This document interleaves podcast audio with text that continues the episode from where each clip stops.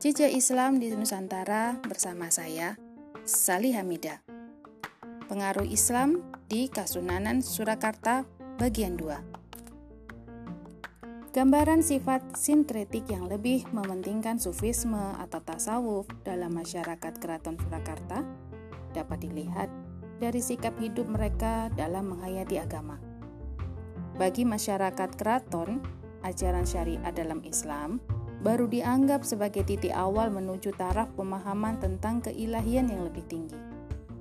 Syariat agama memang dijalankan masyarakat keraton namun hal ini tidak dipandang sebagai tujuan akhir karena ada tujuan lain yang ingin diraihnya.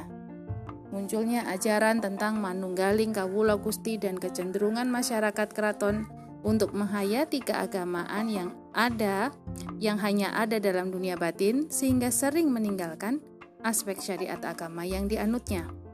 Hal tersebut merupakan bukti sikap keagamaan yang sinkretik tersebut. Namun demikian, ada kalanya sikap keagamaan masyarakat keraton yang cenderung sinkretik berubah ke sikap lebih ortodok atau murni, yang menekankan pada hukum syariat.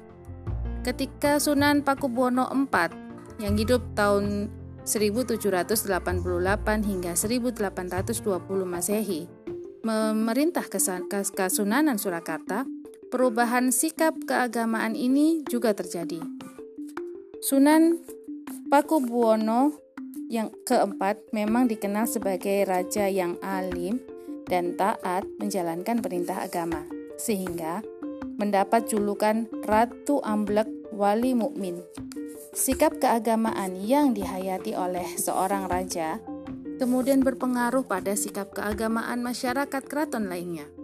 Suasana perubahan sikap keagamaan di Keraton Surakarta tampak dengan jelas pada karya sastra yang lahir saat itu seperti Serat Centini, Serat Cabolek, dan Serat Wulang Reh. Ketiga serat tersebut memang dapat memberikan gambaran mengenai realitas sejarah awal abad ke-19 Masehi, khususnya tentang sikap masyarakat keraton, yakni bangsawan dan priayi dalam menghayati ajaran agamanya.